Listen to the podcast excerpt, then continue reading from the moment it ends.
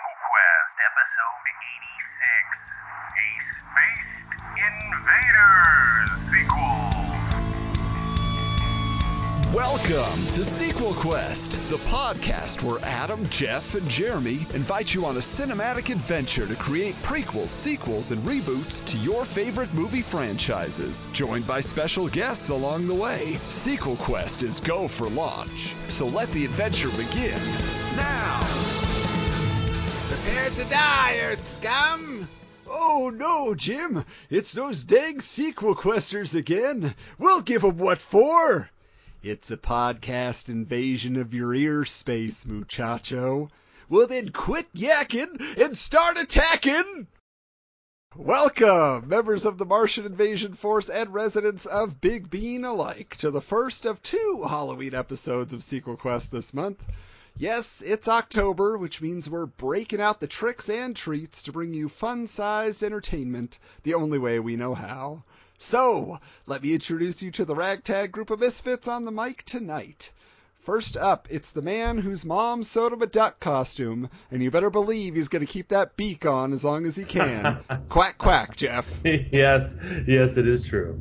Next, it's the man who's been singing Mars, Mars is my home for 72 hours straight. Howdy, Jeremy. Howdy. And reminding you that we're not really bad, just stupid. I'm Adam. Joining us tonight is a gal who is not only an accomplished author, but a part-time sheriff's deputy that clocked us at 3,000 miles per hour, which is 2,945 miles per hour in excess of the posted limit. Please welcome Commander Sue London. You could get the chair for this.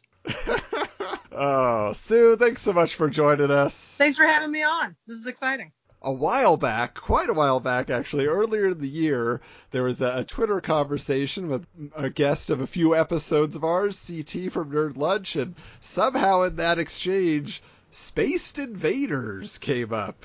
And it just so happened that Sue was keeping an eye out for those two words being brought together on the internet. And she chimed in saying, I have a manuscript lying around for a sequel. Wow. Sue, you are an author. Yes, I am. How would you describe the genre of your literary universe? I'm published in primarily historical romance. I write Regency era, which is sort of the British early 1800s era romance books. But as is evident from all of my geek podcasting, my history is actually all the nerdy stuff, all the sci-fi and the fantasy and the comics and all that stuff. So I confused everyone with my publishing history. So what you're saying, though, is there's no wisecracking Martians in your books, if we go look in there. You might not find wisecracking Martians. Somebody did recently write to me and say, is this an Avengers reference? And I said, yes. All right, so you can dig deep and find the Easter eggs. They're in there. This is one of those rare, obscure films that I feel like Jeff is actually brought up in conversation several times over the years, whether we've been planning, like, what should we do next? Or just relating this film to other films, that I think it would surprise both my co-hosts here that I had not seen prior to this podcast and, frankly, did not care for. And we're going to get into that. But, Sue, you came to us with this. Yeah. And I was thinking, Jeff's going to be so happy. I'm not sure if he was so much happy as not against it. But here we are. But why for you, Sue? What is it about this film that caused you to want to continue the adventure? We actually watch this film every Halloween as a tradition. We saw it first in the theater back in 1990. But I remember one of our friends, the friend who'd recommended the movie, got a hold of a DVD and had a Halloween party. So that was one of the early ones when we started getting into the watching it every year. So we have it in VHS, we have it in DVD, we have it on demand. Wow. Not that it's the only movie we have in all of those formats and all of those ways, but for me, it's just, it's an incredibly fun movie. It is cleverly deep, but I don't know if you went out and read any of the reviews that came out at the time. I read and watched Siskel and Ebert's reviews. They were not favorable. I looked it up earlier and I said down the film Roger Ebert described as, quote, almost appallingly unwatchable. On the show, they actually said, this is for very, very, very, very, very young children. How young? Well, you know, so yeah, they couldn't quite put their finger on who this was for, but we're about to find out. Jeff, like I said, you've expressed a fondness for Space Invaders from 1990. Tell me a little bit about why that is. A familiarity rather than...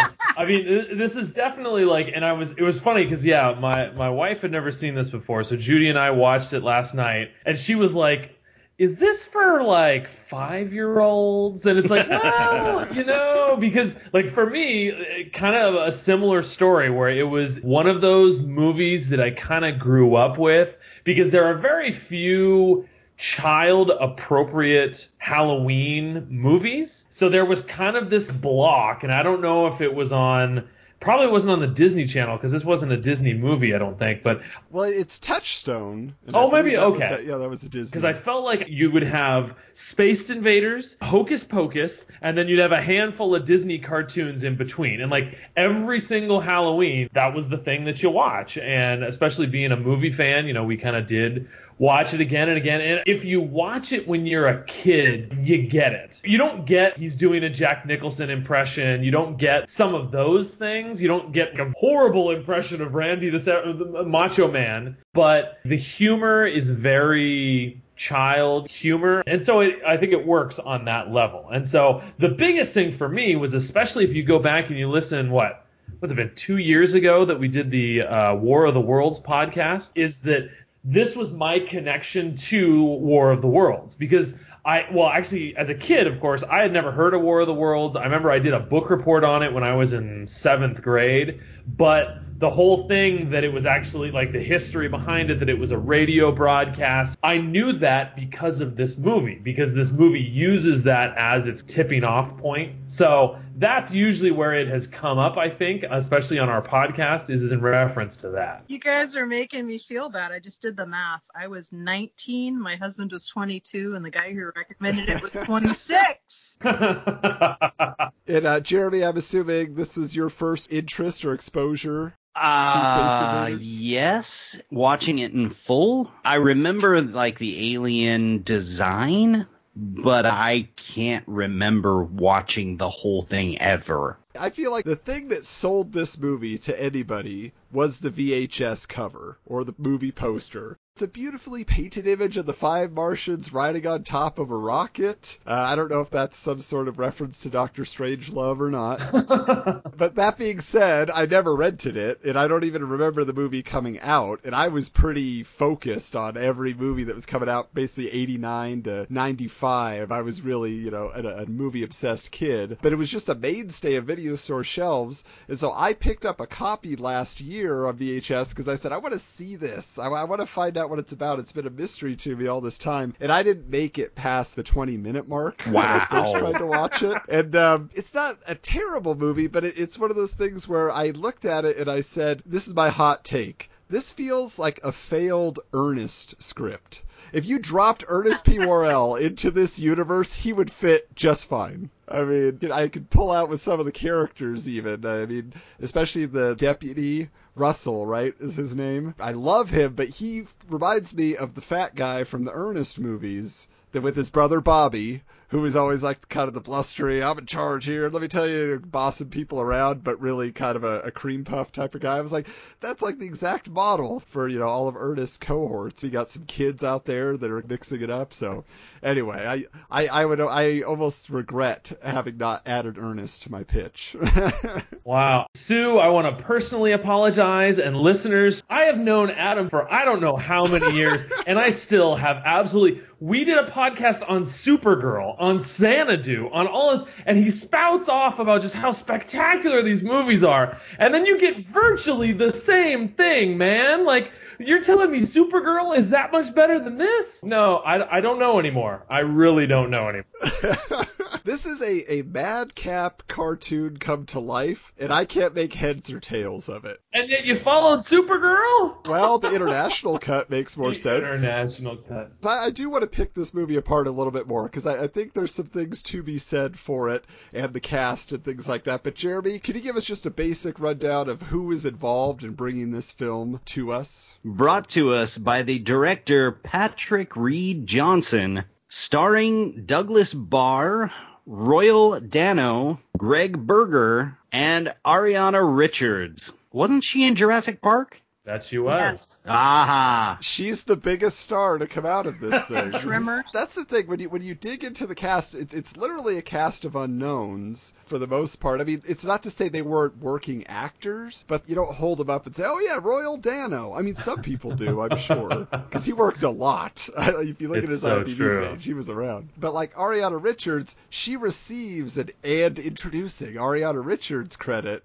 Well, this is her fifth film. Really? I mean, she was in I'm Gonna Get You, Sucka, the Wayans film. She's in that Christmas reindeer movie Prancer, like Sue said, Tremors. She's in this weird movie called Face of the Enemy as like a voiceover thing. And then Lex in Jurassic Park is what we all remember her from. But it's odd that like this is the movie that they thought they were bringing her to the world in Space Invaders, which I will say she's a bright spot of the movie.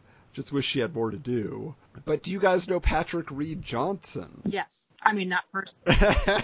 Would you like to? I emailed him once to tell him how much I love this movie, but he never wrote me back. That is not shocking. Did you think it was a joke? That would be, I don't know. That's possible. I mean, because he's the creative mind behind the Dennis Quaid, Sean Connery joint, Dragonheart. Yep. Anybody? I am the last one. He directed the John Hughes scripted Baby's Day Out. Hmm? And the 90s high school fat kid film, Angus, that spoke to me, that film, which actually also starred an older Ariana Richards and features a song on the soundtrack by my favorite indie punk band, Smoking Popes. Oh. New album out October 12th, if you're interested, anybody. I'm counting the days down. So, Sue, is there for you a favorite character in this film? I love all the characters. I probably have a soft spot for Brian, and I want to bring him back. We'll talk about that later. The duck. Yeah. You never mess with the Frisbee champion. I mean, really, they sort of recognize the first 50 or 60 years of science fiction from H.G. Wells up into the corny B movies of the 50s. All of that is sort of reflected in the movie. So I love all the stereotypes and all the characters. I wouldn't get rid of anybody. I'd say that. Okay. How about for you, Jeff? Is there someone that you connected to on this watch? Yeah, what's his name? The Duck is the rock star, man. Yeah, and he kept that beak on longer than anyone would have thought possible, and I salute him for that. And yet he still talked like Daffy Duck, which was awesome and maybe not intentional. But like I think as a kid it was Vernbot? The Zorro reference. Vernzoid. Vernzoid, yeah. Vernzoid creeped me out because, yeah, dressed in black, and I thought he was demonic or something like that. But no, what's his name that stays with the ship? That's, Blasny? Sue, you gotta help us here. Well, I guess he's the pilot. Well, he's wearing the bomber jacket. Yeah, yeah. He was always my favorite character. Again, didn't get the fact, like, the accent thing, but he just had some of the best lines. He was the most likable. The other aliens, like, we kind of laugh at them, but they're trying to kill people the entire time. They're not friendly, even up until the end. It's not like they get to a point of saying, like, oh, no, we love you. No. But the pilot guy is like, hey, let me help you out here, man. And he's your buddy. And so I'm like, I'd like to be his friend. Very nice. Jeremy, how about for you? That's really the one that sticks out to me having watched it. He was the only real remarkable character of sorts. Like the general was very funny, but he died and came back, was hit by a car. I mean... And that's Captain Bipto, yes? Yes, Bipto. Came out of nowhere and took Captain Bipto to his doom! Exactly. Now, for me, I mean, I'm a sucker for character actors in general, and there are a lot of them in this movie. Pretty much everybody, you know, is a type. But the one for me is just because he literally has one line and then changes it up once. And I believe that his credit on IMDb is Stupid Guy. What the hell is that? That guy? That's pretty good. Yeah, he is great. I mean, he's just got that face the whole time, and then it's just that voice comes out. What the hell is that? You know, so I think he was the superstar for me as far as getting a laugh every time. Was that the dude with the mustache? Yeah. And the earring. Okay. And like a pirate outfit, I think. Yeah. The other thing I think it's interesting is like the star of the film, I think, is supposed to be the Martians. I think we're supposed to connect to them. And behind the mask, just some of the people, I mean, you have an Ewok there, you know, so that's important. I mean, there's only so many Little People films, right? You got people from Willow, you got people from Garbage Pail Kids, the movie. Go back to the archives. Yes, we've done a sequel to that film. So you've got a lot of those actors, and then they had voice actors working behind the scenes. And one of them for me is a guy named Joe Alaskey. If anybody knows Joe Alaskey, I know him from the syndicated television show Out of This World. He was Uncle Beano.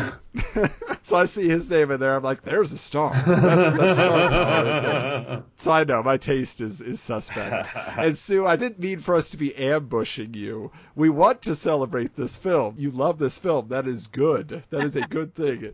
Because I don't think there's anything wrong with it. Like I said, to me, I have a hard time staying on track with it. Because it seems like the premise of the film is that, okay, the Martians mistake a broadcast of the Orson Welles' War of the Worlds as basically an invitation. The invasion's already begun, so they're going to come down to Earth, and they're going to take care of that. But they are outnumbered, so really they're not the threat. Everybody around them is a threat to them. But then we get the whole story with Kathy, the daughter of the new sheriff, and you get Mr. Rinchmuller, who's going to get his farm taken away. And there's all these other things going on, and I don't ever feel like they're... Like, the linear story is the aliens want to go home, but there's a drone that's going to kill them, right? Because they basically failed at their mission. Am I understanding that right, Sue? Yes. Well, see, isn't that, I felt like most of the plot is they're trying to join what they perceive as the battle against Earth, and they only want to go home kind of at the second half of the movie, though. Well, once they figure it out. Right. Once, but most of the time they're in the dark. That's kind of the big turning point, is when they realize that they're not actually attacking this planet. But I think it goes back to the point that you brought up, Jeff, and again, maybe I missed this, but you said it is Blasny's the pilot, right, Sue? Yes, that is correct. So he sort of helps, but I don't feel like the Martians help anybody by the end. You expect from a family movie that they're going to help the old man get his farm back. And basically all he does at the end is stick it to the jerky banker. You know, he like does a prank on him or whatever, but does that save the day? Like, how does Kathy's story and life get better because she met them? It doesn't. They have no impact, and I think that's where I found nothing to connect to, because I'm like, who's helping who? What's really getting better for anybody other than the aliens don't get killed, they get to go home? But I couldn't keep them straight to begin with, so I never really connect with them, is my struggle with this movie. So you're looking for who is the hero? Who is the hero, or who being helped by somebody that does an altruistic thing? Then I think that who you're looking to identify with is Kathy. Yeah, I think I'd agree. Because, Adam, personally, I feel like you have a mistaken view. I don't think this is the E.T. story. I don't think this is aliens that got lost and they desperately want to go home, and like this poor girl finds them, befriends them, and helps them go home. I don't think this is the story. I think they show up trying to conquer Earth, spend at least half, if not more, of the movie trying to attack Earth. Even after they realize it's fake, they threaten to blow up the entire planet, and then it's once their thing malfunctions and they see the droid, then they actually try and escape. So I don't think it's about everyone trying to help them escape because these poor guys, that's kind of how it ends, but that I don't think that's the main thrust of the movie. No, and they need the Martians to leave so that the Martians don't blow up the Earth. Right. Yeah, that's right, because their ship, yeah. And the outcome of something positive for the Rinchmuller farm was sort of incidental and comedic. Yeah, they had so much waste in their toilet. I don't understand. Martians, man. That was a lot. That's right, that final shot. I did not make that connection at all until you guys just said that. I was just like, why are they going out on a shot of a field? I don't get it. Okay. Need to pay closer attention, I guess, to the poop jokes. But yeah, so what about bit-wise? Because, I mean, this film is definitely going... I mean, it's humor. It's pop culture reference. It's you know, one thing after the other. It's pretty nonstop. So for you guys, is there a particular bit or running gag or something that just stands out to you? You're like, you know what? This is pretty clever. I mean, I think, obviously, you know, the whole Blasny thing is entertaining, and that he sort of has this... I mean, even any of the Martians having this American pop culture aspect to them. You're like, why would they have American pop culture references? The accent and the aviator shades and, you know, the leather jacket, all that stuff. that underlying sort of bit of them being relatable, looking American, in their garb at least, was very entertaining and constantly touched on. And I love that they kept coming back to the War of the Worlds and kind of how that worked with the plot of the movie, both as a tease about what brought in these idiot Martians. Thematically, you could be like, oh, you know, they were being idiots, but wouldn't we be idiots too? So those are a couple things that kind of stand out to me. Jeff? Well, it's funny that, and I think I mentioned this before, maybe with our Ghostbusters episode, is that for some reason or another, I don't know why, but I've always had an issue with mind control. That always freaks me out. So again, that was maybe like so many things came into play why Verndroid just like freaked me out. But as an adult, that's the part that I think I appreciate the most. His over-the-top, heroic, whatever, especially because when we first see him, he's not even stereotypical, just over-the-top, nerdy, high-pitched, squeaky voice, like everything. And then he turns into, you know, like Captain America, and he builds the big old thing. And then at the end, even his little eye contact with the mummy woman and stuff like that. Like, I enjoyed that as an adult. But as a kid, like, my favorite, which is funny too, because now as an adult I just groan, but the whole thing, Mr. Rinchmuller giving the droid the dynamite as an award, like, as a kid I was like, that's so great, how do you not know it's a dynamite? Oh, you blew up, you fool. I love that. Jeremy, how about for you? Did somebody give you a chuckle along the way? It was mainly just how nobody spoke an alien language, and they all spoke English. I think for me, the one moment that I would go back to and watch this over and over again, and it cracks me up, is Patrica Darbo as the mom with the station wagon, who's like getting everybody together and taking them out. She's an actress that I love. I think she gets confused with Edie McClurg a lot, with like kind of, you know, rotund 80s red-haired lady. But she was in stuff like Troop Beverly Hills and Saved by the Bell, and she's just always has these little bit parts where she's more like the perky red-haired lady. I love her attitude in this and how she's just like, you know, really giving it to the aliens with all their sass back, you know, like she's not taking it, because that's where you really get everybody together for the first time interacting. You got Kathy, you got Brian, you got the trio that are on their own. And the one character that I feel like is underserved as it comes to aliens is Pez. He's the little guy, right, Sue? Yes, that's Pez. I did not. Is he just supposed to, is his characteristic being the young one? Is that basically it? Okay. Because I was like, you got the one with the European accent, which I guess is Dr. Ziploc, right? And then you got the guy who wants to kill everybody. Was it Giggly-wig? What's his name? Giggly-wig? Giggly-wig. Giggly-wig. Lieutenant Giggly-wig. You're to die, you're a scum. Put that on your tombstone. And if I can point out one more moment again, because I don't want to be totally negative about this, I do like what, you know, Jeff, you pointed out, the, you know, Hulk Hogan / Macho Man Randy Savage imitation. Yeah, I guess he's got the Hulk mustache, doesn't he? Cigarettes. Exactly. That moment is great. He's like, then fine! He shuts the door on him. But yeah, this movie, I mean, it basically ends. They get away. They head up into space. Life seems to be good, I guess. So that is the question, that is, where do you take it after this crazy Halloween night? What is the next step? Where do you pick up? What characters do they encounter? Is it another Earthbound mission? Is it in space? Where do we go? So, Sue, it's finally time to unveil it. Take it away. Time has passed. Two of the characters that I know how I would like to cast them. I know I'm going to bring back Brian and Kathy. So, Brian, I would like to cast Anthony Mackie. So just get him in your head, in case you don't remember him. We've got Falcon from the Avengers. And Kathy, if we can't get Ariana back, because now she's into the art thing, maybe either Amanda Seyfried or maybe Anna Kendrick. My husband really advocating for Anna Kendrick. So I wanted to call it Space Invaders 2 Back to Big Bean. So I am bringing it back to Earth. My plot outline is that Brian stayed in Big Bean, but Kathy moved to California to pursue her special effects dreams.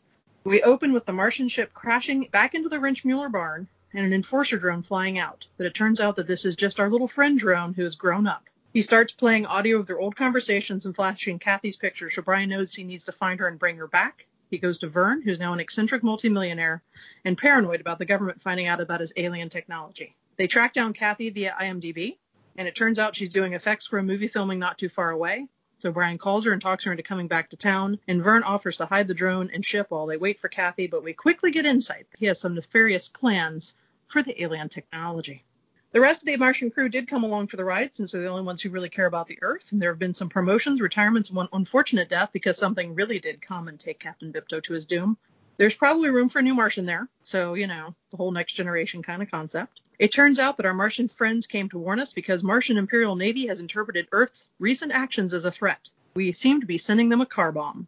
This is where we crack some jokes about Elon Musk being a supervillain. We see that Vern is struggling with wanting to become either Musk or Bezos himself, with a line like, "Why should he make it to space first? I'm made for space." And in terms of H.G. Wall references, we'd have Vern playing out a Joseph Davis-type character from Star Begotten, where part of his paranoia is worrying whether his genetics were affected so that he and or his children were being created to live on Mars. So, in terms of backgrounds on this, Brian took over the Rinchmuller farm, and that gives us an in on touching all the current farm issues, because that's one of the things that was underlying the original, is we had that whole farmer versus business thing. When the movie opens, we see that the enriched soil is giving out, and they can't deliver those big beans anymore, so he's having stress over that. Klembecker, of course, has become a senator. One of the subplots is that Brian perhaps has gotten sick of him and is running against him, so that might be a subplot going on, so we'd have some little politics there. Obviously, because I'm a romance writer, I want to finally get Kathy and Brian together, because I've always thought that had to happen. And I'm going to be needing at least twice as much Martian jazz, so I don't know if David Russo wrote all of that or not. If he did, bring him back. And obviously, we need some more Frisbee. So I have some scenes and things written out that encapsulates the concept. All right, good. All right, Jeff, how about you? Excellent. I would also need to follow up on another unsung hero, T.W. Klembecker, that he moved into a new town after the disgrace in his old town. So he moves in and he's opening up a chain of superstores. And these superstores are running these mom and pop stores out of business. And of course, he delights in that, in causing them trouble, and they're all going out of business, and he's just making more money and enjoying that. When all of a sudden our friend Vern Pillsbury, Verndroid, shows up, but now he believes he is a superhero because he has still been conditioned by the clamp thing on the back of his neck. So he shows up, and since he thinks he's a superhero, he ends up fighting the villain that he perceives T.W. Klembecker to be. So my feeling was we didn't really see how great a hero he would be. I kind of feel like he would do some things well and some things very, very poorly. So that's where we get some of the comedy, as he's trying to be a hero and failing miserably. So at some point, as one of his missions or whatever has failed, Captain Bipto communicates him and says that, you know, hey, I forgot to deprogram you, so I'm coming back to remove your programming, et cetera, et cetera. So he comes back with the crew to bring back Verndroid, or to deprogram him. But Vernzoid convinces him that the people of Earth need their support because the evil villain needs to be defeated. So all the Martians decide to get together to defeat Klembecker, which culminates in a horrible plan that ends up going wrong. But nonetheless, Klembecker is somehow defeated, and as he is defeated, Bipto decides to deprogram Vern, returning him to his ordinary life, but decides instead to program Klembecker, and takes Klembecker with him as his new servant, because Klembecker, having much less morality and much less scruples, is an even deadlier weapon in the hands of the Martians as they fly back to torture the Arcturans. Yeah.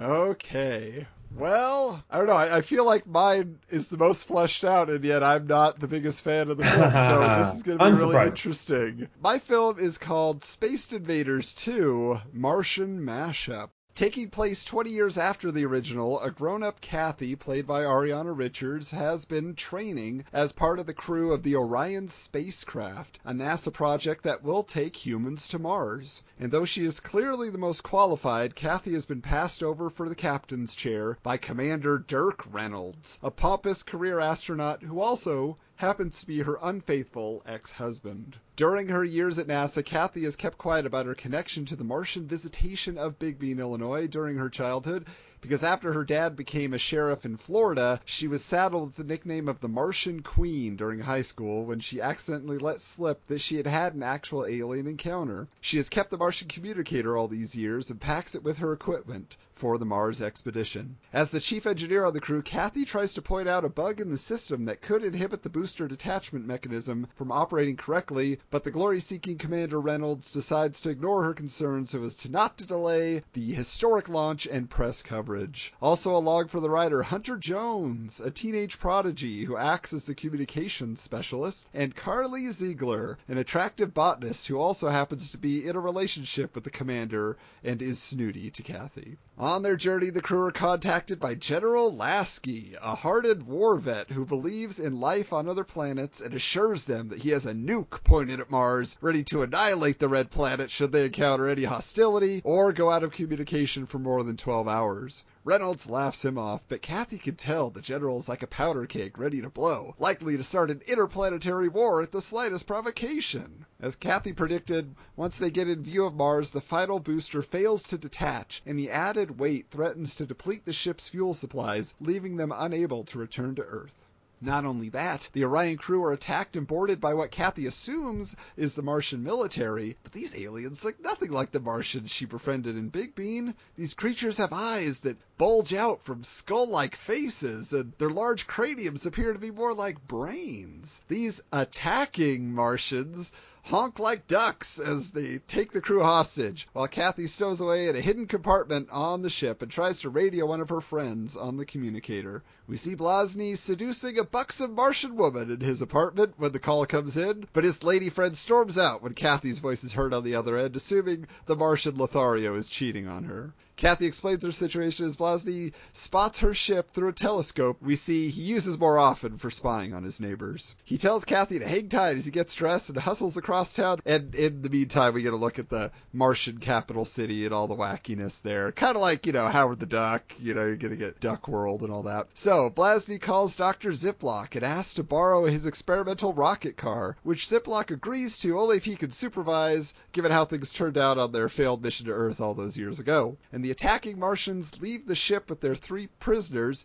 just as Blasny and Ziploc arrive, crashing clumsily into the side of the Orion spacecraft, but only denting it. Once reunited, Blasny explains that the aliens who attack the shuttle are nicknamed Ak-Aks, or Ackholes, by the Martian populace. They are a small group of radicals who use the old Martian language and ideology of annihilating all other races, but their numbers have been growing lately. When Kathy explains that the Earth military is likely to start a war if they don't get confirmation of a safe arrival from Commander Reynolds in now 8 hours, Blasny and Ziploc agree to help rescue the crew. Kathy asks if Captain Bipto can help get the Martian military in on the mission, but Blasny explains that he kind of burnt that bridge when he accidentally blew up the Army's weapons silo several years back, so they're on their own for this mission. Dr. Ziploc outfits Kathy with a Martian disguise so she can move around the city undetected as they collect supplies and allies. They find Giggly-wig running an Ultimate Fighting Championship-style tournament with a giant champion named Marv, who wears a gladiator helmet that obscures his features, and he talks with a nasally voice. After accidentally falling into the ring, Blasny has to fight Marv,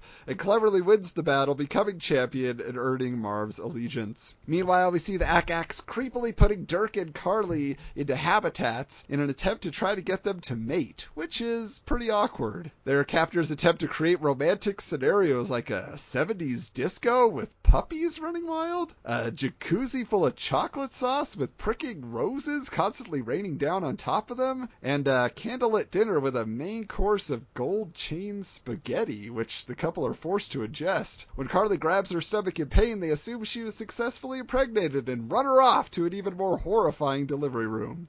Hunter, on the other hand, is being taught the Martian language, but each time he fails to properly pronounce his axe, a limb is surgically removed and replaced with the appendage of a different animal. So the rescue group eventually makes it to the Ak-Ak ship, and they rescue the frazzled Orion crew in whatever state they're in, and Marv is there to splat the Ak-Ak forces just so they can make it back to the Orion. Commander Reynolds is about ready to give the confirmation of a safe landing with just minutes to spare, but they're being attacked by the Ak-Hole spaceships, and so Kathy is fighting them off with the mechanical canadarm of the shuttle and swatting them and doing what she can to save the day and give him time.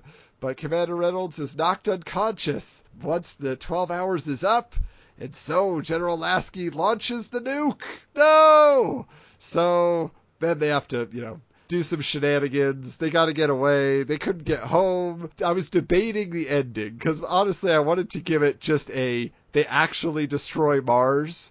So now the surviving Martians have to go live on Earth with Kathy, and that's kind of the ending. It's kind of bleak, but I feel like in this universe you could do that. You could blow up an entire planet, and they would just make a wacky quip, and you'd be okay with it. So there you have it. Space Invaders 2, Martian Mashup. I like it. 13 of 10 would watch. Very nice. All right. We've heard the pitches. Now time to debate this with the vote.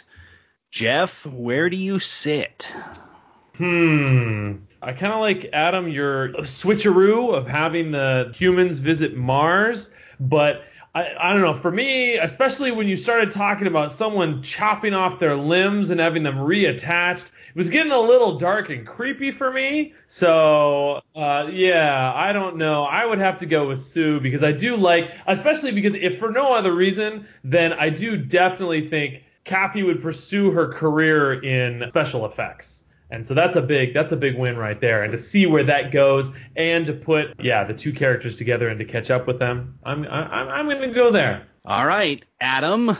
Well, I think it's one of those things where, you know, everything kind of stayed Earth-based. Jeff, you know, getting back with Klembecker, I understand where you're going there because he's very entertaining. But at the same time, it almost felt like rehashing a little bit of the same territory of the first film. So I think I have to vote for Sue just because it feels like we're in a place, like you were saying, where we want to catch up and we want to see those continuing adventures. And so, Sue, you get my vote. All right, Sue. Who gets your vote? Well, that's a tough one, but I was raised in an era when you vote for your competition. So I will have to give my vote to Martian Mashup. It did go someplace I completely wasn't expecting, but I did enjoy that journey, and I thought it was very entertaining. I like the idea. I do kind of want to see Kathy go do her special effects, but this was sort of thing where if I were to go to this movie, I'd be like, no, that's fun too. I like this idea that she stayed in touch. It was actually one of the challenges we were talking about with mine was if she had that communication box, like, so what was happening there? And so we decided that feds had to have come and taken it away. So she wasn't in touch and they had to come find her.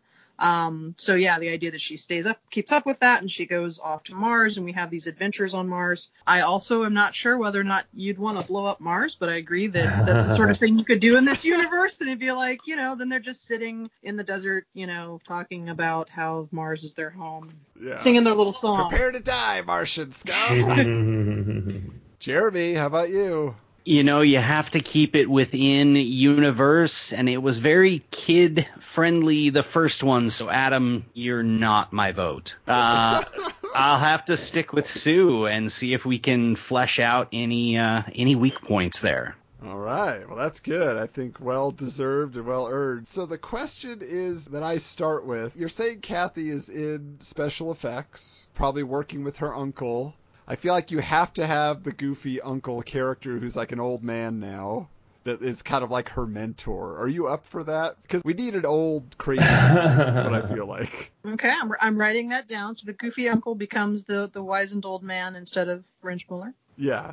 And then remind me the main conflict. Again, I know I was searching for this with the original film. So if you had to distill the main conflict. The main conflict in this one is that the Martians have yet again made an idiot decision, and they've decided that since Elon Musk launched a Tesla at them, that was an attack. Okay. And so the Friends of Earth come to say, guys, we need to do something because the whole Martian military complex is about to turn their attention to Earth when they never really cared about you before. So we have to stop that from happening. So in my mind, I have this vision of, you know, that Vern can then satisfy his beating Musk and Bezos to space by going up and getting the Tesla off of its course of heading towards Mars. Okay, so we have that element. So my question is then, how can Kathy's special effects work?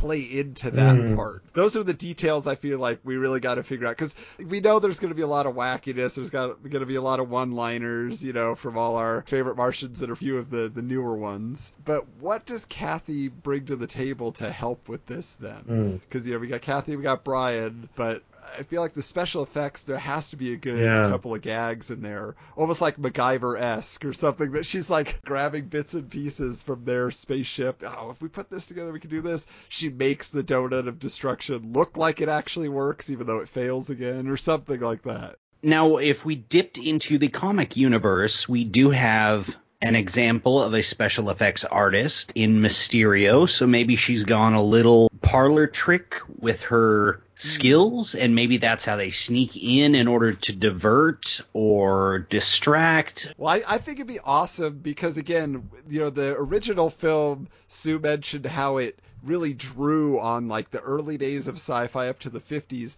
I like the idea that maybe Kathy is into the classic special effects, so it's not just CGI. Like, her whole thing is, I love practical effects, but maybe she also deals in things like matte paintings. So I'm imagining a scenario where they're up there and they unveil like this giant matte painting in space. It's almost like a Wile E. Coyote, you know, like painting the fake tunnel type thing. They attach it to an asteroid. I don't know, something along those lines. What if we did, like, because especially since the first one played off of War of the Worlds and them getting deceived by this radio broadcast, what if we play off that old rumor that the moon landing was actually done on a soundstage, and so somehow she has to deceive them by doing that same sort of a thing. She could make them think they've landed on Earth when they've really landed somewhere else. Oh, yeah. Well, I was thinking rather than actually happening, like they intercept a video feed where she has to convince them that Earth actually is a superior military force or something like that. So she creates like an entire fake army or... That would be hilarious if she just did force perspective. She had all these miniatures, all these models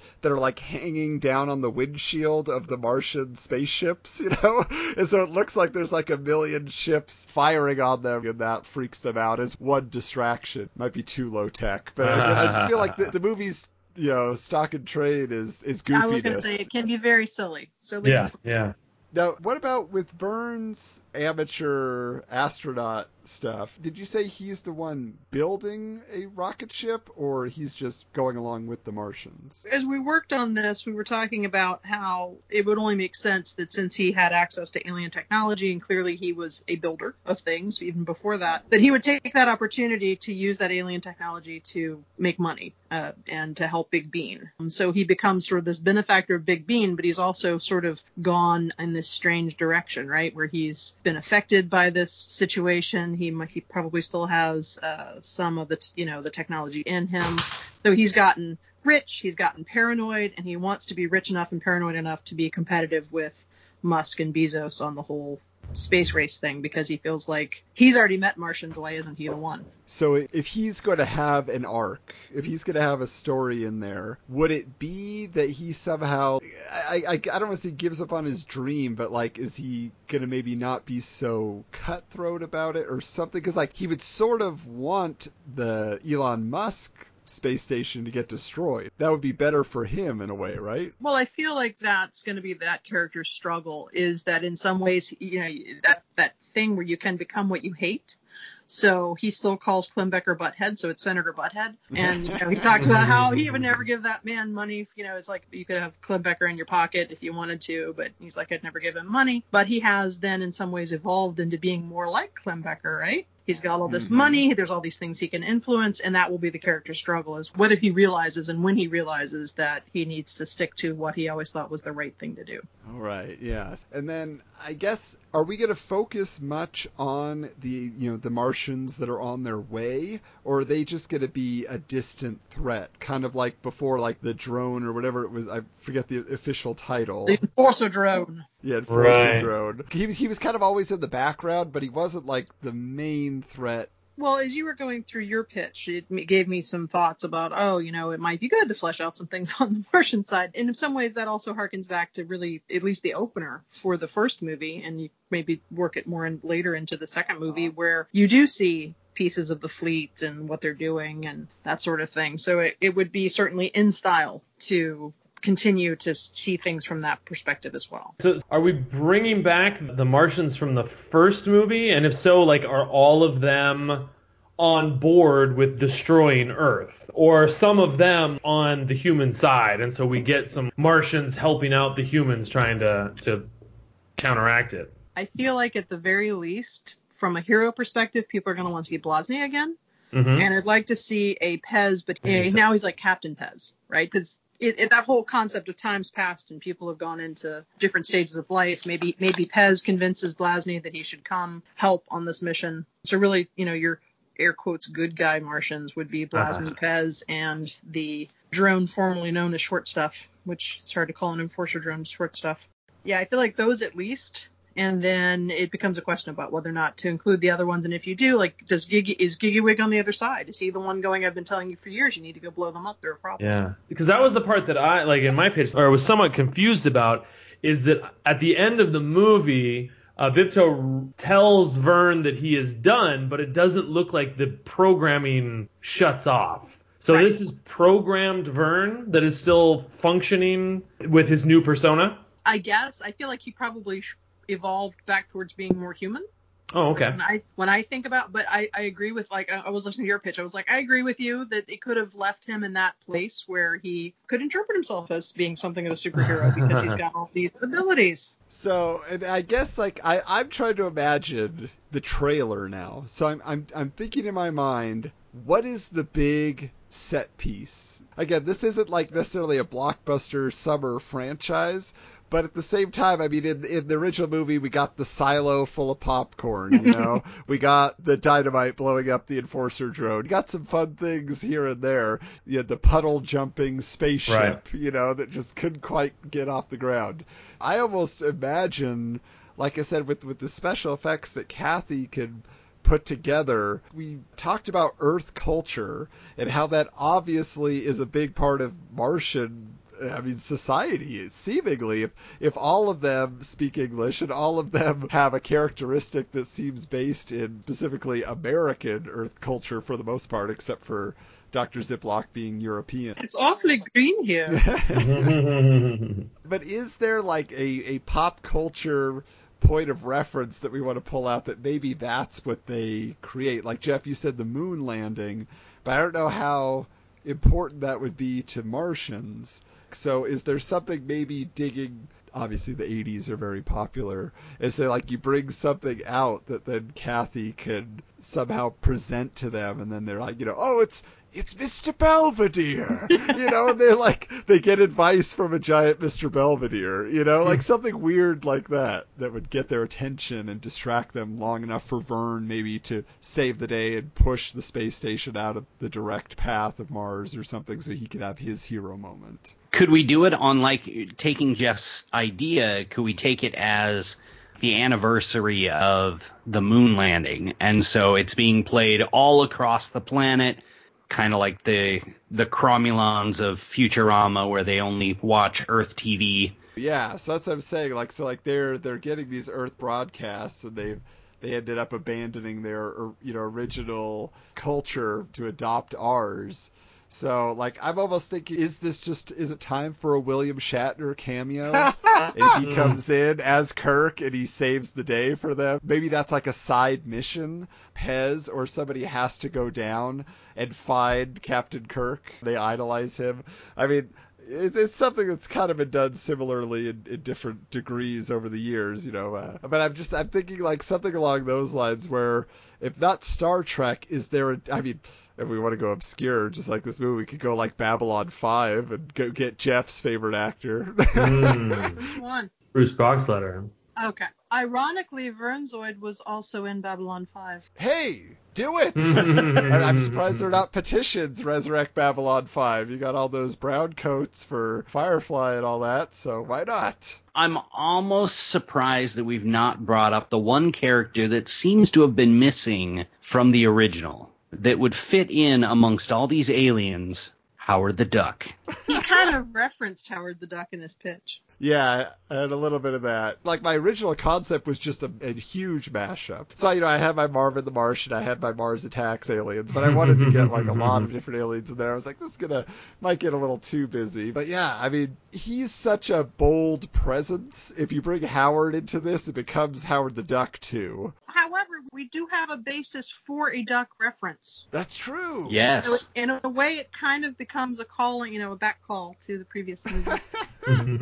Now you got me thinking about a Brian side mission. So does he get jettisoned out and end up on Duck World just for a few scenes? He's explaining the situation, and Howard's not interested until Brian says, like, but it's the girl I love, you know. And Howard's a romantic at heart. He's like, all right, guy, I'll help you out. He's like, I got a gal back. Oh, yeah, because he has the connection to Beverly, right? So he has a connection to Earth, so Howard might be there to help out. I'm just wondering what he could possibly do to save the day. He's only got Quack Foo. What else does Howard have to offer? Maybe he's the cultural icon that we need. Oh, they love his music. They love his albums. Yes, they're big fans of Howard. I'm trying to remember his band's name now. Yeah, oh, yeah, Howard and the Heartbreakers, I'm almost certain. So, yeah, they could love his old albums, very popular throughout the galaxy. Howard comes out and plays a concert on the space station. I don't know. It would at least be a good distraction. Yeah, but I feel like, yeah, it's going to turn into a Howard the Duck movie, which is either a plus or a negative after the last one. I mean, because I guess there's the love story that we haven't touched on either. So, you know, I mean, I assume that Brian's been holding a candle all these years for Kathy. Right. Is the only reason they're not together is just separated by a couple states and a couple years, and they just never... Exactly. He stayed home to, you know, take care of Big Bean, and she went on to bigger things. It's the classic story. Tale as old as time. And now they have their opportunity to see each other again, and, well, you know. Yeah, and I guess, like, if we would see that as an act of fear, of not being willing to leave Big Bean or something, so now Brian can have his moment to conquer fear and be a hero. So maybe there is you know, a dangerous part of the distraction, or, you know, the infiltration of the pursuing Martian forces. You mean where Kathy has to use all of her special effects makeup talents to make him look like Howard the Duck so that they will worship him? There we go! Yes, we've done it! We've done it. We found it. Again, Jeff, not actually Howard the Duck, just passing reference. Right. Yeah. And then he's there at the end, and whether or not we get Seth Green to do the voice, we'll see if Marvel can lend him out. It's like, look, if you're not making a movie, let us have it. It's Disney. Come on. They don't have a choice. That's true. It's all mouse, baby. Anything is possible in this day and age. Okay. Well, I think that is that's a wrap then. You get Howard the Duck in Space Invaders 2 to save the day, and we get a reprise of his classic tune. That last moment, it warms their hearts. All is forgiven. They're able to explain the situation. It wasn't an attack. It's just we're curious to explore, and then maybe an alliance is forged between Mars and Earth, and that sets up Space Invaders 3. Who knows where we take it from there? Who's next to join the fray? I mean, I think an Ewoks crossover could be interesting as well, but we'll see. So, anything else you guys want to add, casting-wise? I guess we brought up the crazy uncle, but then we didn't really do much with him. I assume Kathy would just talk to him. He'd give her ideas. I'm writing all this down, so just so you know, I'll make sure you get credits if we ever saw this. There we go, yes. I guess the biggest discussion we have to have now is practical costumes, CGI Martians. In this day and age, how do we feel about it? Go practical. Oh, if only. Venom looks like such a nightmare. I'm sorry. But he's meant to. No, but not in a good way. He looks like a cartoon nightmare. Stay tuned for our sequel, Chad. Exactly. Good luck selling that to Disney. Disney loves their CGI. Yeah, I mean, I feel like is there a recent success with practical effects we could point to that would convince them otherwise. They did bring the practical Yoda back. Okay, so there's some precedent there. Jupiter Ascending. I mean, we saw how well that went. Well, it's our most popular episode. So it's true. It was a great movie. Everyone loved it. Well, so I mean, it might be a tough sell. I guess I feel like we can't feel too bad about motion capture. I mean, I don't know how many, also because of CGI, how many little people actors are getting very much work these days. You know, like Peter Dinklage doesn't work in costume. You know what I'm saying? Like he's just, you know, an on-screen actor. So I also makes me wonder how many people are trained in that, at the ready, you know, at this point to even take on those roles in costume. And outside of that, director, I mean, are we just sticking with the same vibe? Or do we feel like there's somebody who can breathe new life into this and maybe make it a little more marketable than the first time out? I mean, maybe he doesn't have exactly the right sensibility, but I bet he could give us something because he jumps around and he's on the Disney train. Is Jon Favreau? I feel like Jon Favreau could give us a good Space Invaders. He did Zathura, you know. Yeah, love him. Jon Favreau, Space Invaders too. You know who would be perfect for this? Josh Trank. Always the best choice for any movie we ever do. You beat Jeremy to the punch. I mean, his would be a found footage, Space Invaders 2. And the aliens would just be filming themselves and discovering everything, yeah. If you blow up both Mars and Earth, who finds the footage? True. Howard the Duck. I mean, if you ever hit a blank spot, insert Howard the Duck. That's what we've learned from this episode. All right. Well, Sue, again, thank you so much for being on the episode. Thanks for watching my dumb movie. We're sorry if we dampened your spirits, but I'm sure when you pop it in this Halloween season and you feel the good vibes coming off, and I know you were watching it just before, so is there anywhere you would like to point our listeners? Where can they find you? You can find me online at buysuelondon.com. You can also always find me on Twitter or probably anywhere else. You want to look up CMDRSUE. That's Commander Sue. I am Starfleet retired, not Navy. And you can find me almost anywhere out on the internet. I'm all over the place. And we should clarify for your website, it's not buy, B-U-Y. You're not for sale currently. That is correct. Commander Sue cannot be bought. Commander Sue cannot be bought. It's B-Y. SUELONDON by Sue London. Jeff, where can they find you? Right here, baby. That's about it. Sequel Quest, and starting in 2019, the Two Goofs podcast. Sure. We thank you all for listening to the preview episode. We got a great response. We hope that in the months to come, leading up to the launch, that you will be prepared. Tell your Disney-loving friends that they can get the inside scoop, understand what it was like to be a costumed character, and the magic behind the scenes that we hope will enhance it all for you. So again, stay tuned for Two Goofs. Jeremy, we never plug your other podcast. Tell the kids, in case we have a few sports fans out there, what you do in your off time. Well, we're kind of in the down period, but we're getting ready to do a wrap-up show here soon on the 2018 fantasy baseball season. Find us at fanfrontofficepodcast.com. Or search for us on anywhere you get your podcast, Fantasy Front Office. And you can follow me, if you're into fantasy baseball, on Twitter at Front Office Jer, J-E-R. Very nice, very nice. As always, you can find me over at retrodays.org. It's just a fun clubhouse where you can enjoy nostalgia and share memories with people, write your own stories and post them.